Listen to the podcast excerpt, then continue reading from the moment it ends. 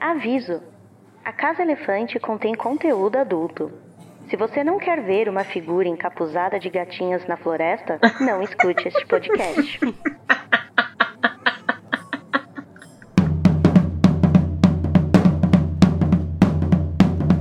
Olá, boas-vindas à Casa Elefante. Puxe uma cadeira, pede um café e vem discutir a obra da J.K. Rowling capítulo a capítulo com a gente.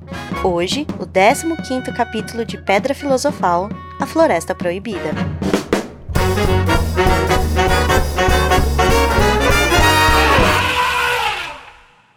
Alerta de spoiler. Se você ainda não terminou de ler Harry Potter, saiba que nossos episódios sempre levam em consideração os acontecimentos de todas as obras do mundo bruxo já publicadas. Então, se você não quer saber quem devolveu a capa de invisibilidade a Harry, não continue.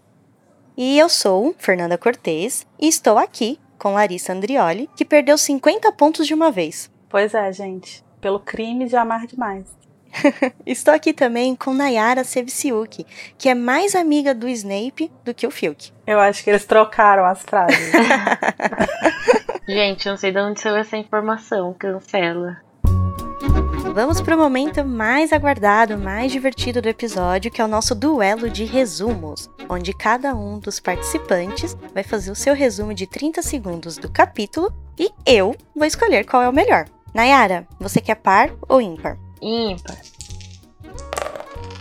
E deu par, Larissa. Você quer ter o direito de começar ou quer que a Nayara comece? Eu vou ceder minha vez pra Nayara começar. Obrigada, amada.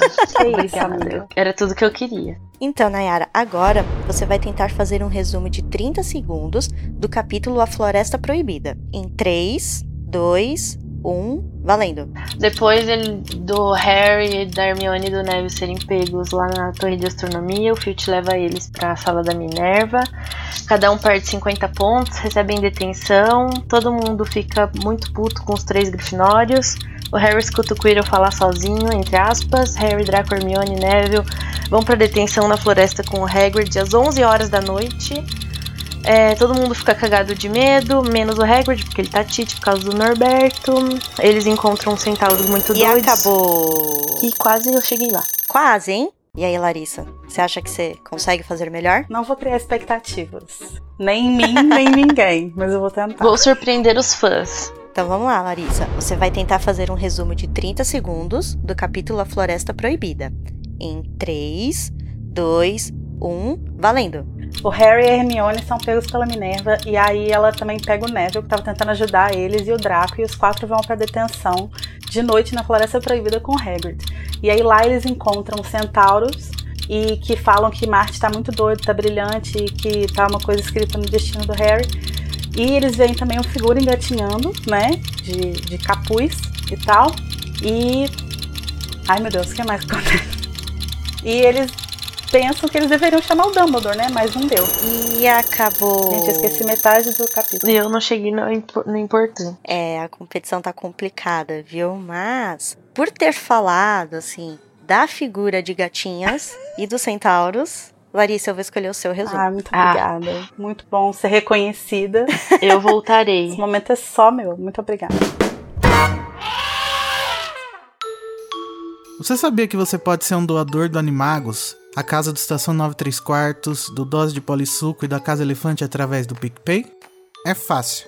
É só entrar em picpay.me/animagos e escolher o plano. Você pode cancelar seu apoio a qualquer momento. O dinheiro que você doa pra gente é utilizado para trazer cada vez mais conteúdo acessível e de qualidade para vocês. picpay.me/animagos.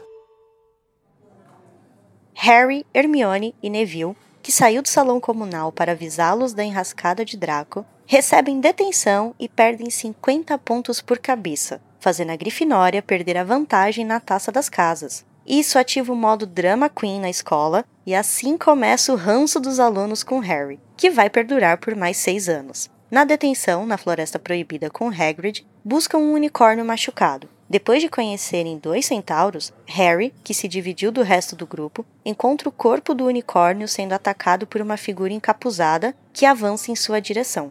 Firenze, um centauro, o salva e revela mensagens crípticas sobre o seu futuro. De volta ao salão comunal da Grifinória, Harry encontra sua capa de invisibilidade com uma nota. Por via das dúvidas... Conveniente. Bem conveniente, né? Esquece o principal item que vai ajudar ele pro resto da saga e ele volta com um bilhetinho, né? Gente, eu nunca vou perdoar esse esquecimento, inclusive. Eu acho muito absurdo. Tipo, como é que você vai parar num negócio invisível e depois você esquece o negócio que te faz invisível? Eu vou até que relevar, porque eu uso óculos e vira e mexe, eu tô de óculos, eu tiro e eu esqueço que eu estava de óculos. Ah, mas Hermione estava lá. É verdade, Hermione não deixaria isso acontecer, né? E pra começar a nossa discussão, Larissa, qual é a frase ou o momento que você escolheu pra ler, já que você ganhou esse duelo de resumos? O que você quer trazer pra nós começarmos o debate? Bom, eu queria aproveitar, né, que esse é o momento que aparecem os centauros. E eu queria discutir um pouquinho, perguntar um pouquinho, na verdade, a opinião de vocês sobre esses grandes isentões que são os centauros, né? O tempo inteiro em cima do muro. Vocês, nesse momento aí, vocês estariam com o agouro de, tipo assim, deixa os humanos de resolverem as coisas deles. Ou vocês estão junto com Firenze, fada da justiça social, une todos os povos. Ah, eu sou Firenze. Ah, eu sou agouro. Gente, a Grifinória e a Sonserina representadas. Não, sabe o que eu acho? Eu não acho que eles são isentões, assim. Porque eu acho que eles têm um lado que é, tipo, contra Voldemort. Isso eu tenho certeza comigo. Mas o que me incomoda é, tipo, meu, você é contra o cara. Vocês podem ser úteis, mas vocês não querem fazer bosta nenhuma porque vocês não são da mesma raça, entre aspas. E eu já entendo eles justamente por isso. Quando você vai vendo da história e você vê toda a discriminação que os bruxos se acham os seres superiores da magia, que podem regulamentar como todos os outros seres mágicos, com consciência ou não, devem ser classificados, eu, como um centauro, também ia falar, você não é o fodão? Você não é o bonzão? Vai lá, resolve suas picas, não dá, quero saber de nada disso não. Vocês que lutem. Mas né? Isso já deu errado, essa separação deles. Os bruxos não mandam mais neles. Faz tempo, eu acho que eles tinham que ajudar. Não, eu entendo que se todo mundo trabalhasse junto, ia ser mais fácil você impedir um grande mal. Mas... pensando assim, eu bem provavelmente que num primeiro momento eu ia ser muito agouro, sabe? Não vou me envolver não, eles que se virem. Talvez se uma coisa ficasse, né, mais crítica, aí sim eu ia falar, ah, vai ferrar o mundo inteiro, então eu vou me envolver, mas eu sou muito time agouro, gente. Não nego que sou Sonserina, né? Olha só. Olha, mas eu quero aqui, em nome das Sonserinas comunistas, dizer que eu sou Sonserina sim, mas eu estou com Firenze nessa. Tá vendo, gente? Tem Sonserina pra todos os gostos. É.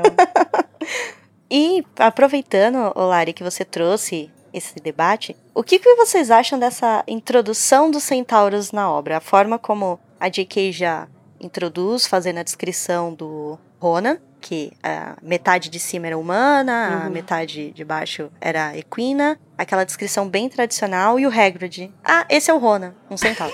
Bem assim, seco. Tipo, vocês veem todo dia um centauro, né? Tá aqui outro pra vocês. Bola pra frente, vamos conversar. É zoológico.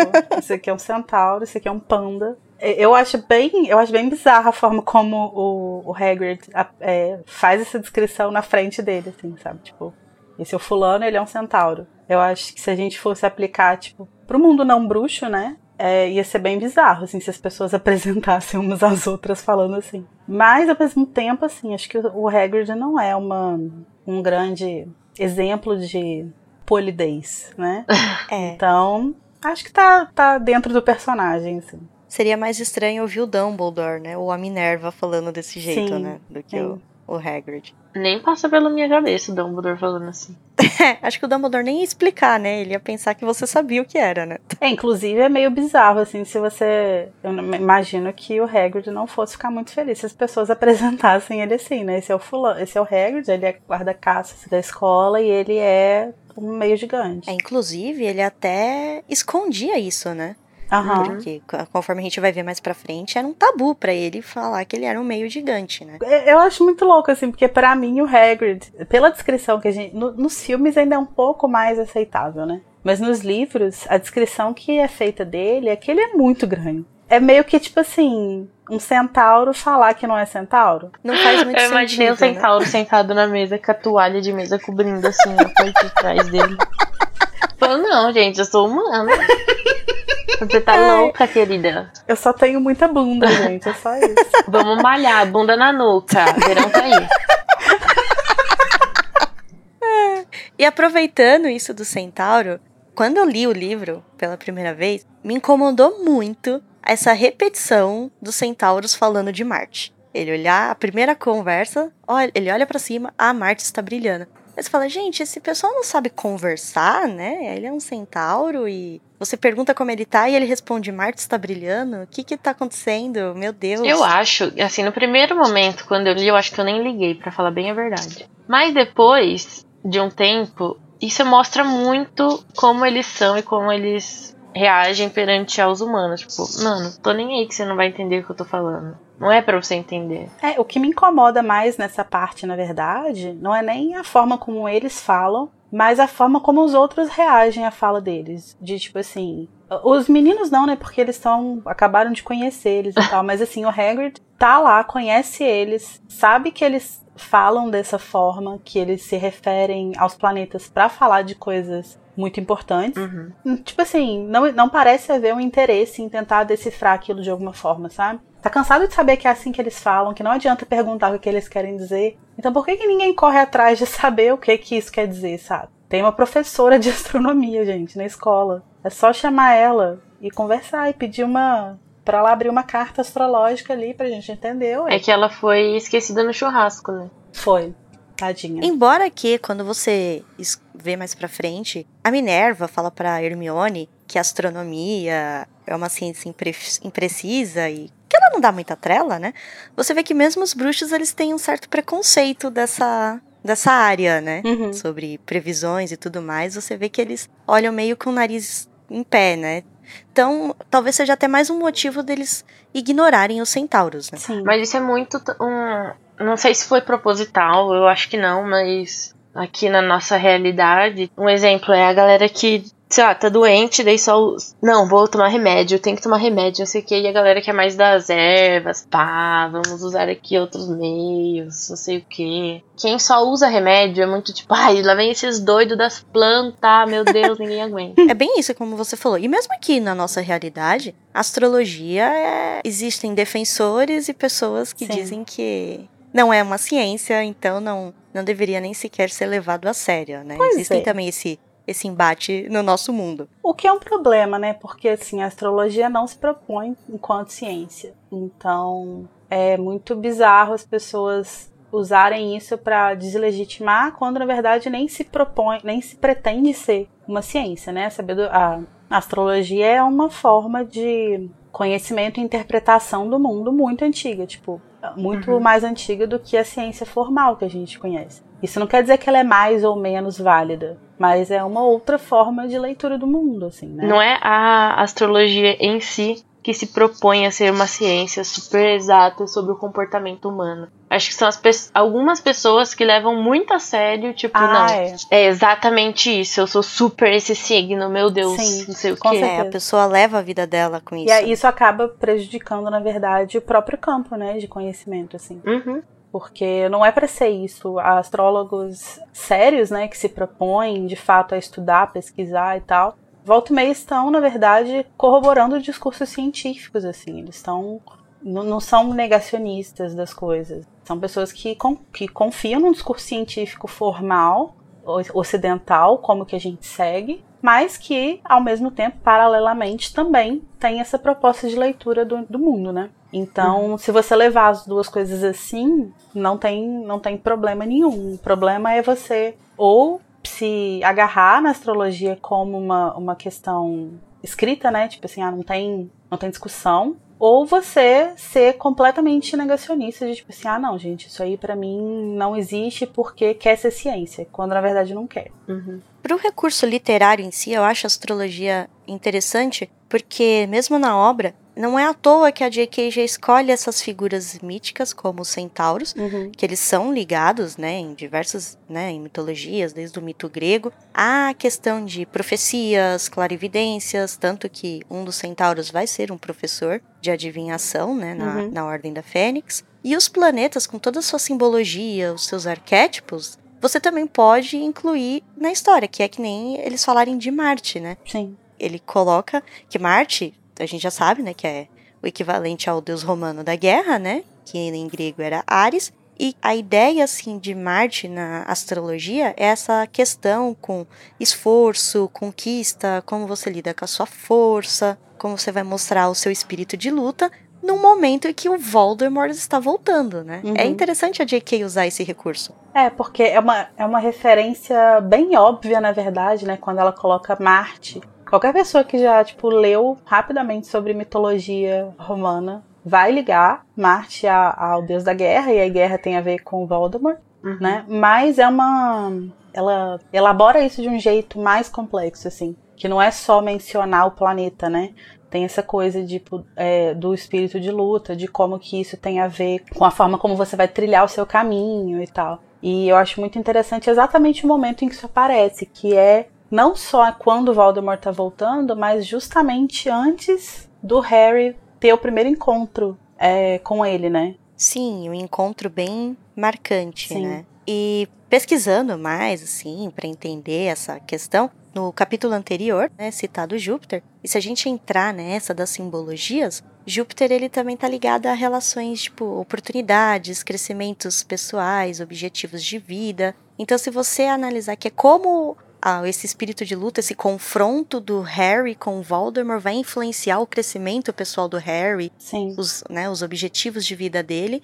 Lógico que é uma interpretação, mas uhum, faz sentido com a obra, né? Uhum, o quanto isso vai mudar o Harry. Inclusive, um dos significados, uma das leituras de Júpiter, né, da simbologia de Júpiter, é que ele não só está ligado às suas questões de crescimento, mas como a forma como você busca o sentido para sua existência. O Harry vai justamente pautar a existência dele nisso, né? Nessa guerra, nesse conflito com Voldemort, nessa busca por derrotar ele. Tão novinho, né? E já vai ser o salvador de um mundo inteiro.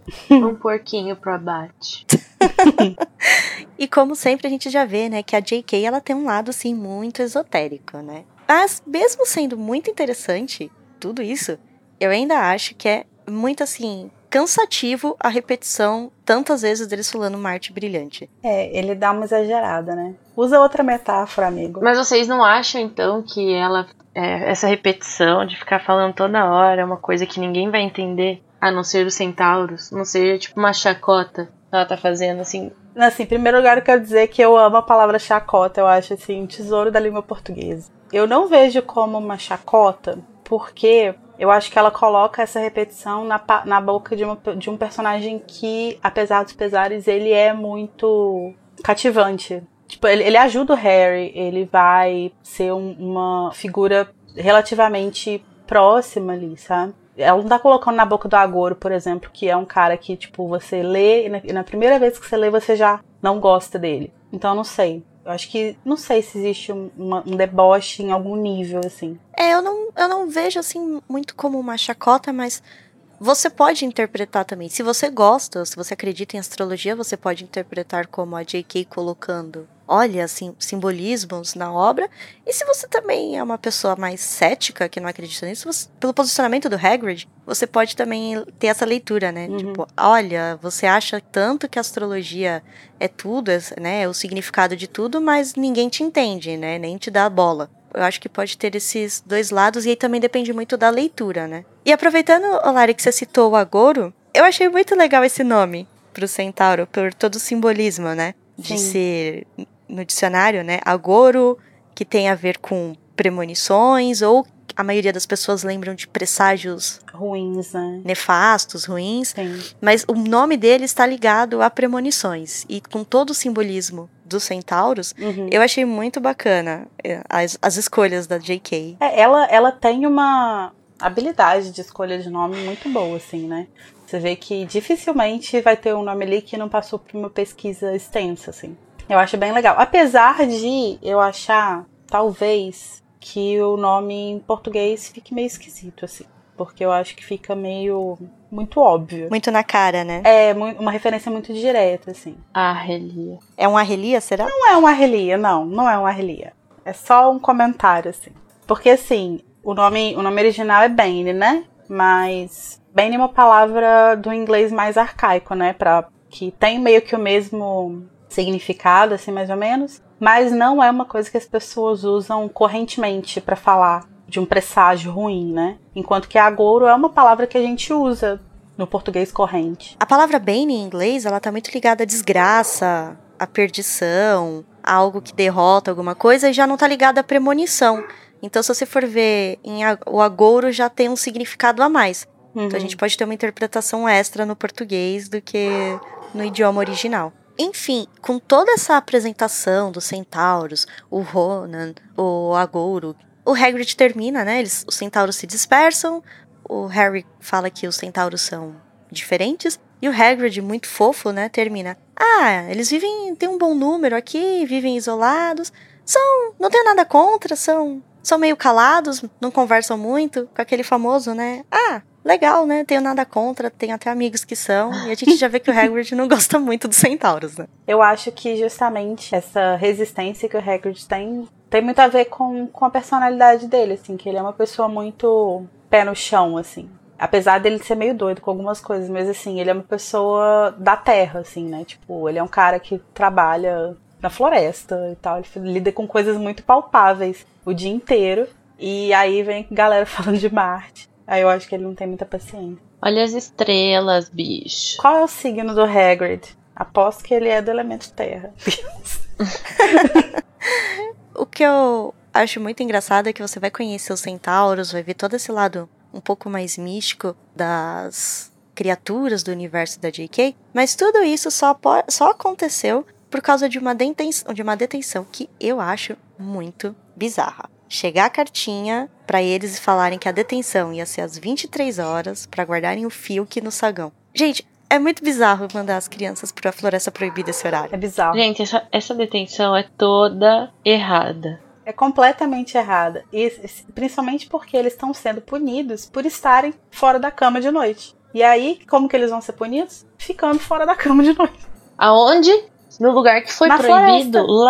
Lá no começo, quando eles chegaram em Hogwarts. E se já não bastasse tudo isso, eu não sei o que é pior. Você, além de cumprir a detenção, você ainda tem que fazer ela junto com o Malfoy, né? De fato. Tá, 11 horas da noite, horário proibido. Floresta proibida, dia 19 proibida. Aí eles vão fazer o quê? Investigar um centauro que morreu, que provavelmente é uma criatura muito, tipo, mais bruta que um centauro. Um centauro não, um unicórnio. Não, e não faz sentido nenhum, porque, tipo assim, tem uma hora que o Hagrid fala assim, vocês não precisam se preocupar, porque se vocês estão comigo ou com um canino, ninguém vai fazer mal a vocês. Mas, gente, tem alguém matando unicórnio nessa floresta. É óbvio que essa pessoa não vai deixar de matar você ou o canino, meu bem. E qual a brilhante ideia do Hagrid? Vamos nos separar em grupos? É.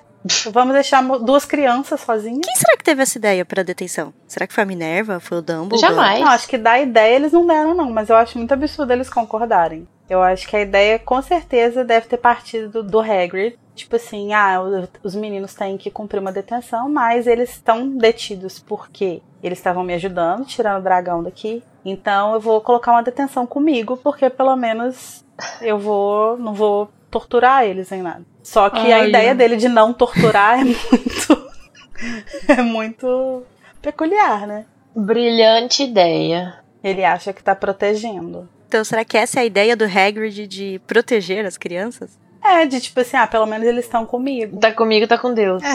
Se bem que se você for ver o trecho a seguir, até que faz sentido, porque sádico do jeito que o Filch foi, levando os meninos até a cabana, imagina se ele pudesse aplicar a detenção.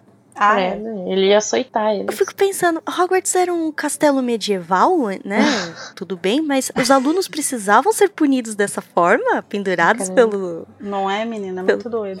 Mas assim, na verdade, é lógico que não é nesse nível, né? Mas o sistema de ensino britânico, ele é bem diferente do nosso sistema de ensino, assim. Então existe um certo nível de punitivismo, assim mesmo, né? De detenção, esse tipo de coisa. Só que eu acho muito bizarro como que a sociedade bruxa, de forma geral, é muito punitivista. Desde Hogwarts, em que você pega alunos de 11, 12 anos e manda eles pra floresta pra descobrir o que aconteceu com o unicórnio, até, tipo assim, você pensar que existe, na prática, existe uma pena de morte, né? Então... É uma sociedade muito punitivista, assim. Você tem A existência dos dementadores, por exemplo, né, que a gente vai ver mais pra frente, é muito questionável como que você pega uma figura daquela e coloca como a mão do Estado, sabe? Tipo, pra cuidar de pessoas, né? Porque são prisioneiros, mas são pessoas, né?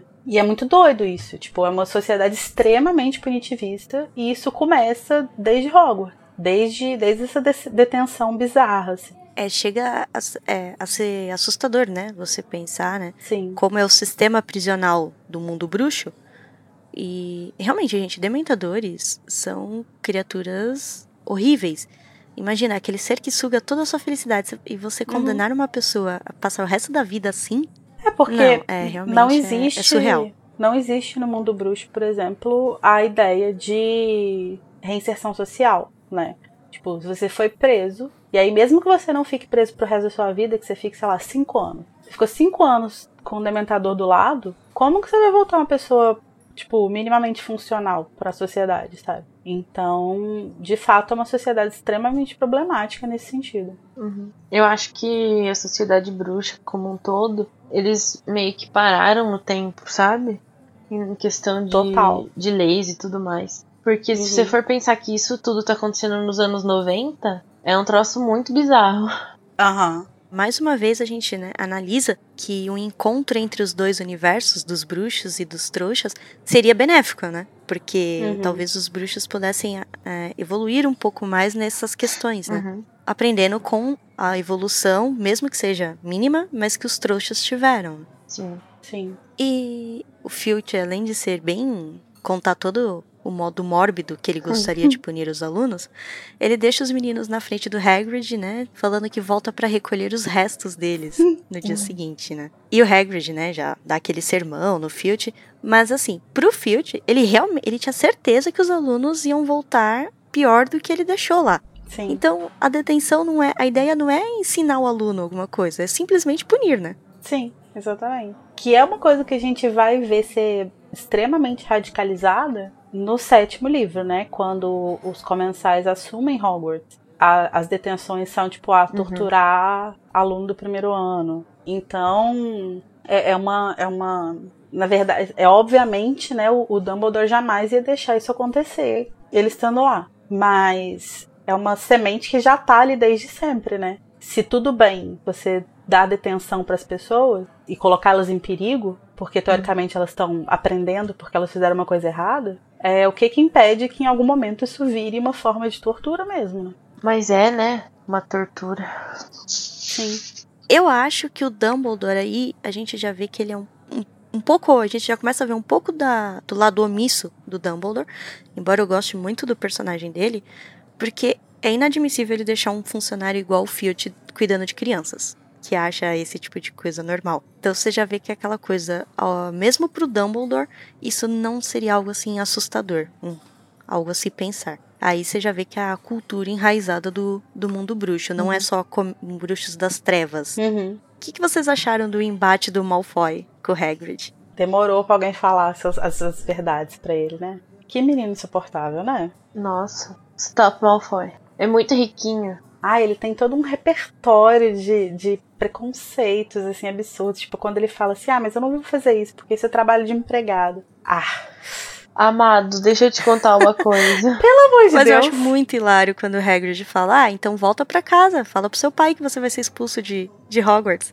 E o que ele vai achar? E ele fica com aquela cara de, ok, eu vou entrar na floresta, né? Mesmo achando a floresta demais, nessa hora, por ser o Malfoy, até que eu comemorei. Nossa, eu sempre comemoro quando ele se ferra. Eu quero mais é que se ferre mesmo. E, pra ajudar, né, o Malfoy, que só serve pra isso, ele sai correndo, o canino corajoso se manda, e o Harry fica lá, congelado, e a criatura meio que tenta ir pra cima dele. E ele é salvo por outro centauro que nós vamos conhecer com o passar do tempo e gostar ou não, que é o Firenze. Eu acho essa cena muito importante até pra construir os centauros enquanto personagem em grupo, assim, né? Pra gente não achar que todos os centauros estão meio que em cima do muro, assim, tipo igual o Agouro, né? É muito legal mostrar o o Firenze se posicionando e até se humilhando, né, na visão dos próprios centauros, assim, deixando o Hagrid deixando o Harry montar nele e tal, né. Então mostra que ele tá bem disposto, tipo, a fazer sacrifícios pra contribuir de alguma forma, né. E eu acho interessante que o Firenze é o único ser sensato nessa história inteira, porque ele fala: é melhor você voltar pro Hagrid. A floresta não é segura a estas horas. Principalmente pra você. Não é? Você fala: sério? Até que enfim alguém enxergou isso. Moço, eu nem queria estar aqui. E o Firenze, a gente já vê também que ele conversa mais do que os outros centauros, né? Ele é bem mais direto, né? Ele não fica falando muito por metáforas e tal. Ele é bem mais ao ponto, assim. E aí que a gente vai entender o tabu do sangue do unicórnio, né? Porque ele vai explicar pro Harry que se alguém toma do sangue de um unicórnio, ele está condenando a ter uma vida, né? Uhum. Medíocre, uma vida amaldiçoada. Ele pode até viver mais, mas, tipo, vai viver amaldiçoado. E que pessoa gostaria de viver assim, né? Valdemar. Oh. Tum, tum, tum. Mas, pelo jeito, aí, o sangue do unicórnio, ele também não é... Ele é meio temporário, né? Os efeitos.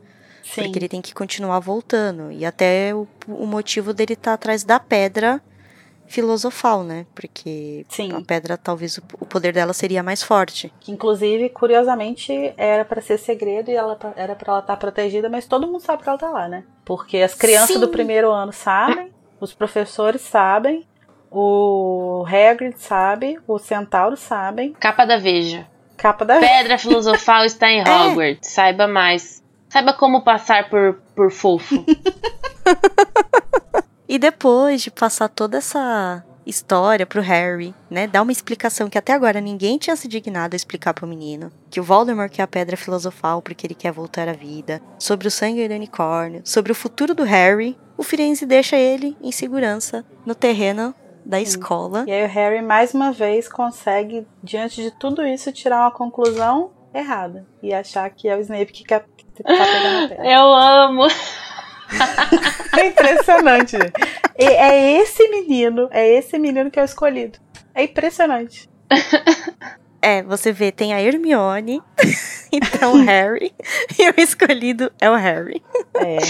Ai, complicado. Harry. O Harry volta, né, todo eufórico pra contar pro Rony, né, o que ele descobriu. E o Rony, qual que é a desculpa do Rony pra contestar os centauros? Ah, mas quem disse que centauros tem razão? Está parecendo adivinhação, e a Minerva diz que adivinhar o futuro é um ramo muito inexato da magia. Sério, o único ser sensato que falou a verdade pra ele e você não acredita porque é adivinhação. Ninguém merece. Ah, mas isso é culpa da Minerva. Minerva é influencer. Fake news. Minerva propagando fake news, desacreditando os centauros, uma minoria. Mas é muito legal como que ela já planta, a J.K., né, já planta aqui essa trama que vai envolver a história da Hermione no terceiro livro, né? Uhum. Ela realmente vai passar os próximos 2 anos acreditando que isso é... que a adivinhação é um ramo muito inexato, tanto que ela vai abandonar o curso, né? Que a astrologia não é ciência.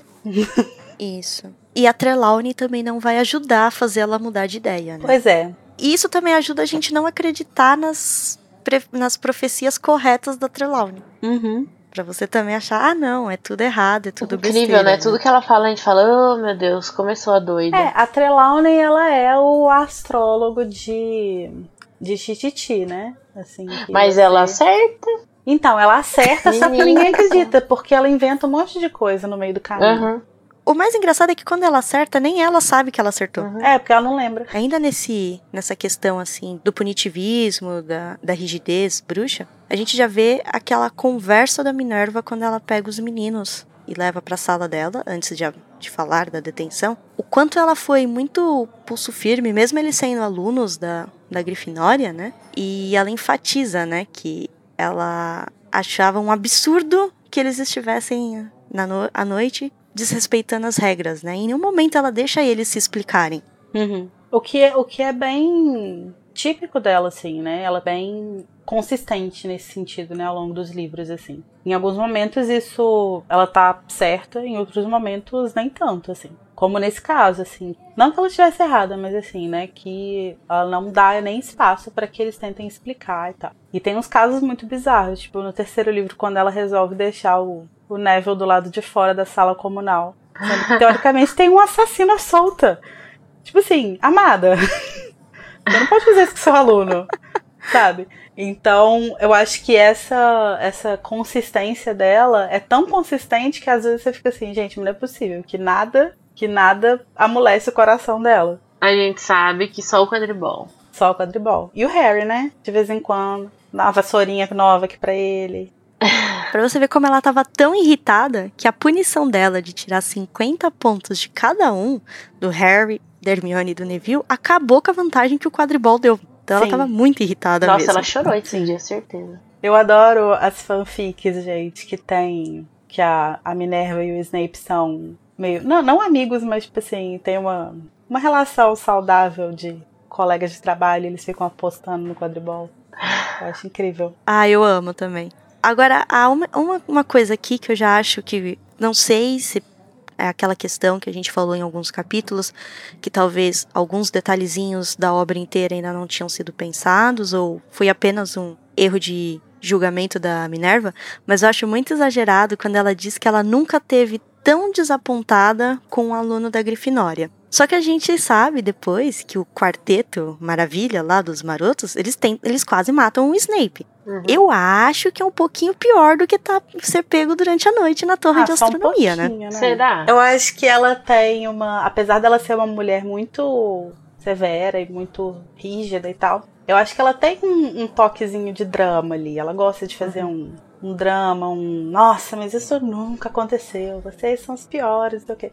Então eu acho que ela dá essa ênfase aí pra fazer eles se sentirem mal também. Mas o que eu acho mais bizarro nessa cena é a forma como ela cria uma narrativa, que ela tira sei lá da onde, de que eles contaram a história pra achar engraçado e pro Malfoy falar pro Neville e tal, e aí envolve o Neville na história de um jeito que, assim, coitado, sabe? O menino tava tentando ajudar, aí ele sai dali não só com 50 pontos a menos e uma detenção, como a certeza de que as pessoas que ele achavam que eram amigas dele agora falaram um negócio só pra prejudicar ele, sabe? Pra fazer ele de ridículo. E eu não sei de onde ela tirou isso, porque pra mim... se eu estivesse no lugar dela, a narrativa que apareceria na minha cabeça era que o Malfoy contou pro Neville pra prejudicar ele. É, e aí eu não sei da onde eu acho ela que faria mais sentido. Sim. E aí por que o Harry faria isso pra prejudicar o Neville, sabe? Tipo, não faz sentido nenhum. Então, essa parte, essa conversa toda dela falando... desde a hora que ela começa, não é preciso ser um gênio, não sei o que lá. Aparentemente é sim, né, amiga? Não, gente, pra mim não parece a Minerva, sabe? Porque eu acho que ela não ia presumir isso, ainda mais que já rolou aí um tempo de ano letivo, já dá pra saber como que eles são, sei lá, eu acho que ela viajou. E ela já deu aula pro Malfoy, ela já sabe também como ele gosta de atazanar os outros alunos, né? Porque o Neville acabar acreditando nisso, eu acho muito compreensível, assim, porque... ele é muito inseguro e tal, ele mal conheceu eles, né? Isso aí é no início do ano. Então, eu acho que faz sentido ele pensar que ele tinha se enganado com eles, mas ela era pra ela ter tido um julgamento mais correto nessa cena aí. É, o único momento desse diálogo que eu ainda consigo ver, que é a Minerva, é quando... ela explica dos pontos e o Harry começa falando, a senhora não pode, e ela... daquela bravata, né? Não me venha dizer o que eu posso, o que eu não posso, Harry Potter. Isso eu imagino a Minerva falando. Sabe, você é uma criança, eu sou a professora, quem decide sou eu. Viu, Jack Thorne? É assim que a Minerva iria confrontar. Nem parece o Harry, a Minerva que fala, como um biscoito, Potter. É. Mas eu entendo até essa escolha, mesmo sendo muito exagerada, porque aqui a J.K. quis colocar aquele peso infantil de, nossa... todo mundo da casa vai ficar decepcionado com eles. Então, eu acho que às vezes ela até exagerou tanto assim nesse lance da Minerva pro Harry se sentir culpado e ter uma noção de que os atos dele influenciam não somente ele, como Sim. influenciam todos os alunos da casa dele. É, não foi uma lição que ele aprendeu, assim, para muito longo prazo, né? Mas, pelo menos por um capítulo, ele pensa, não, vou ficar na minha, não vou fazer merda agora, não vou me meter onde eu não fui chamado. Mas durou um capítulo, né? Mas o Harry, ele é instigado a fazer merda, ainda mais no horário que não é permitido sair do salão comunal. Porque, tanto que ganha a capa da invisibilidade. Inclusive, no final desse capítulo, devolvem para ele. Sim. Ou seja, faça merda, querido, só não seja pego. Pois é. Isso, o problema não é fazer, é ser pego. E você já vê também aquele lado bonzinho do Hagrid, né? Que em nenhum momento ele abriu a boca e falou, mas eu tava livrando a cara do Hagrid. Ele aguentou toda a bronca. Sim. Todo o ódio dos alunos da Lufa-Lufa, da Corvinal, da Grifinória. Muito amigo, né? Ele é muito leal. Ah, ele é Grifinória, né? Mesmo com essa lealdade, né, do Harry sendo um Grifinório, uma característica que a J.K. fez questão de colocar logo no começo, no poema do Chapéu Seletor, você vê que regras realmente é uma coisa que eles tendem a quebrar, né? Porque ele mal decide falar que não vai mais se meter em confusão, né? Sente o peso das ações dele, e ele já é arrastado de novo para a confusão da Pedra Filosofal. Voltando da biblioteca, meio triste, quem ele vê? O Quirrell, novamente, choramingando, falando que não queria fazer algo. E lá vai o Harry fazer o quê? Vamos escutar atrás da porta o que tá acontecendo. Futriqueiro. Vocês acham que é meio exagerado ele ficar falando em voz alta? É, eu sei que é necessário pro plot, pro Harry perceber, mas não faria mais sentido ser uma conversa mental dele e do Voldemort? O que vocês acham? Olha, eu não sei, porque eu falo sozinha às vezes, em voz alta. Não, eu acho que faz sentido ele falar em voz alta, porque quando a gente fala que o Voldemort tava na cabeça dele, parece que o Voldemort tava dentro da cabeça dele. Mas eu acho que isso não necessariamente era algo que era verdade o tempo inteiro, assim. É uma coisa muito mais física, assim, tipo, de fato usar a cabeça e não, tipo, dentro, assim, sabe? Então, eu não acho que existia um compartilhamento de pensamento, por exemplo, entendeu? Eu não acho que o Voldemort tava lá no cérebro dele, assim, tipo, ah, você pensou nisso aqui e tal. Então, eu acho que é como se fossem duas pessoas grudadas mesmo, assim. Então, acho que faz sentido ele falar, porque é uma outra pessoa ali. Até porque, gente, se fosse só ele pensando, a gente não ia saber o que ele tá pensando. Porque o narrador não acompanha ele, então que bom que fala. Continue falando. Mas eu já acho engraçado que aquilo que a gente vem comentando, né, da construção do personagem do Snape ser o vilão perfeito, né? Porque ele não vê, ele não escuta quem respondeu, mas ele tem certeza que é o Snape que estava lá ameaçando o Quirrell na sala e que saiu pro outro lado, né?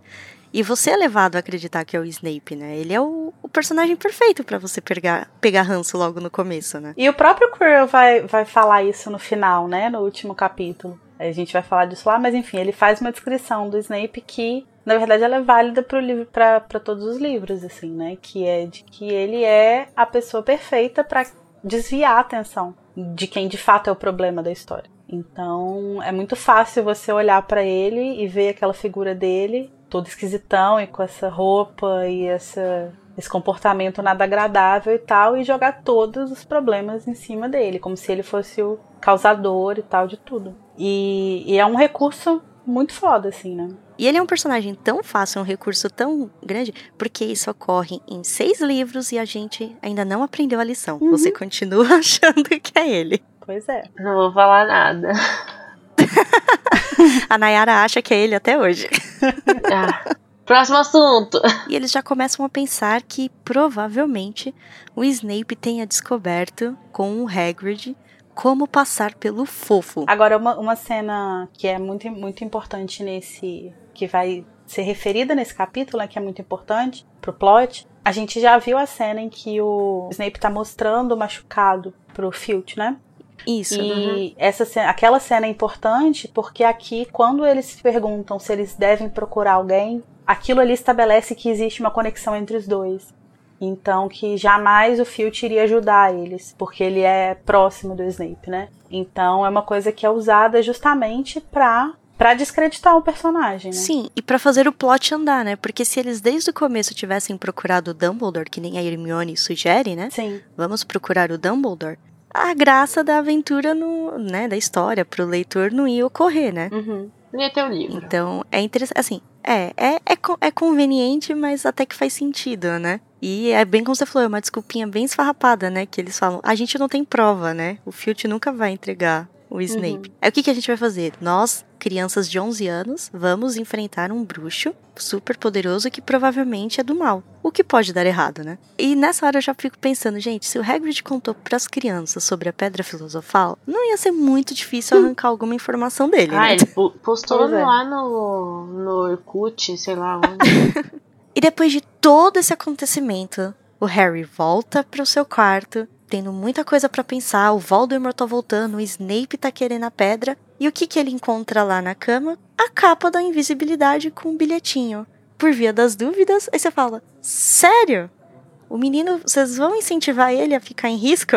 Desde o primeiro ano, engordando o menino feito um porco para o abate. Ensinando ele a quebrar regra, ensinando ele a usar a capa da invisibilidade. A gente já vê aqui a importância da capa, que ela vai ser importante lá mais pra frente, quando a gente entrar na história dos irmãos Peverell, no conto das Relíquias da Morte. Sim. Então a J.K. já estava plantando várias pistas, várias informações desde o primeiro livro.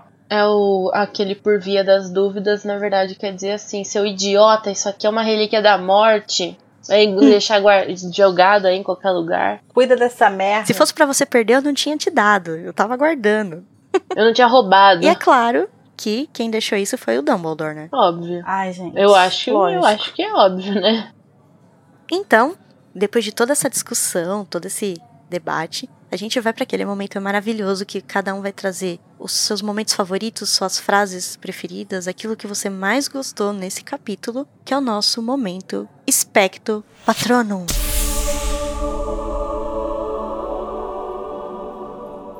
E pra começar, Nayara, oi, me diz qual é o seu momento Expecto Patronum desse capítulo? Gente, pra mim, toda vez que eles falam, ah, Marte está brilhante. Sério? Porque eu amo que isso imputece o Hagrid. Eu amo isso. Nossa, mas você viu, menina? Marte tá brilhante hoje, hein? Rapaz do céu. Nunca vi. Mas e aí, tudo bem? Não, Marte tá brilhante. Marte, menina. Olha. Mas brilha, menina. Não, eu tô bem, mas Marte não tá bem, não. Mandar ele enfiar Marte... Eu acho eles muito, muito debochadíssimos. Porém, com um pouco de informação. Sempre. E você, Larissa, qual é o seu momento? O meu espectro patrono vai para o Firenze, fada da justiça social, lutando pela união de todos os povos, para que a gente derrote o Voldemort. Acho sensacional. Não, essa hora... Cristal. É, cristal lapidado, cristal, né? Lapidado. O meu momento, gente, aproveitando a mesma ideia da Nayara, de deboche, é o Hagrid sendo debochado com o Malfoy. Quando ele fala, eu não vou fazer isso, e o Harry... E o Hagrid, ah, é? Então tá bom, não faz, volta pra sua casa, quero ver o que seu pai vai falar. Eu amo essa cena. Ai, os debochados são os melhores. Eu queria ver a cara do Malfoy, né, tipo, fazendo aquela careta dele, tipo, acho que meu pai não vai gostar. Eu adoro essa cena. Como a gente agora deu risada, vamos para aquele momento que mais te irritou, que mais te deixou triste, que você falou, eu detestei isso, eu achei uma parte muito macabra, muito triste da história, que é o nosso momento Avada Kedavra. E agora, invertendo, Larissa, qual foi o seu momento Avada Kedavra? Bom, como o meu momento o Espectro Patronum foi o Firenze Fada da Justiça Social, o meu Avada vai pro oposto dele, que é o Draco, classista, ridículo, falando que isso é coisa de empregado e não de estudante, que você pensa que é, meu filho, você é um bosta, e é isso. Little shit. E você, Nayara, qual foi o seu momento Avada Kedavra? Ai, gente, ó, pra mim, detenção na floresta, toda essa parte, não a cena que acontece em si, mas a ideia de ter uma detenção na Floresta Proibida às 11 horas da noite, com o Hagrid, sabe? Quem pensou nisso, né? Meu Deus. Fumado. Pior ideia, gente. Que isso? Não é possível. Quem teve essa brilhante ideia? Fumaram a Pedra Filosofal e foram montar a detenção. O meu Avada tá até que na mesma linha... meio parecido assim, com o da Nayara, igual o patrono, porque o meu Avada, gente, é quem tem a ideia de deixar um zelador sádico, igual o Filch, cuidando dos alunos. E achar, né? E ele sai torturando os meninos, falando, olha, eu devia pendurar vocês, vocês vão voltar em farrapos da floresta. Gente, não é normal, não é saudável. Quem que deixa um cara abusivo desse perto de crianças de 11 anos? É. Venho recolher o mesmo os que dá a capa da invisibilidade pro menino voltar a fazer merda, né? Dumbledore... O mesmo que contratou o Lockhart. É, Dumbledore é um caso a ser estudado, gente. Ai. Real. Impressionante. O Dumbledore precisava da Super Nanny, gente. Né? Ele é péssimo com crianças. Com toda essa discussão, os nossos momentos, a gente vai encaminhando pro final do episódio. E antes de encerrar, vamos falar dos personagens novos que apareceram nesse capítulo, que são os 3 centauros, né? Nós temos o Ronan, o primeiro a irritar o Hagrid, falando que Marte estava brilhando. Aí nós vamos ter o Agouro, ou Bane, né, em inglês, que é o defensor do orgulho centauro, os humanos que se virem, e que ele também aparece em Criança Amaldiçoada, né? Pra explicar. E depois nós vamos ter o Firenze, oh, né? O nosso centauro comunista, sem nosso defeitos. Fada justiceiro, cristal lapidado, maravilhoso, que vai ser o futuro professor de adivinhação para os meninos. Maravilhoso. Maravilhoso, né? Sensacional. Então, gente, é isso. Espero vocês na próxima semana, onde vamos falar sobre o capítulo 16 de Pedra Filosofal, no alçapão. Então, beijinhos. Tchau, tchau. Tchau. Tchauzinho.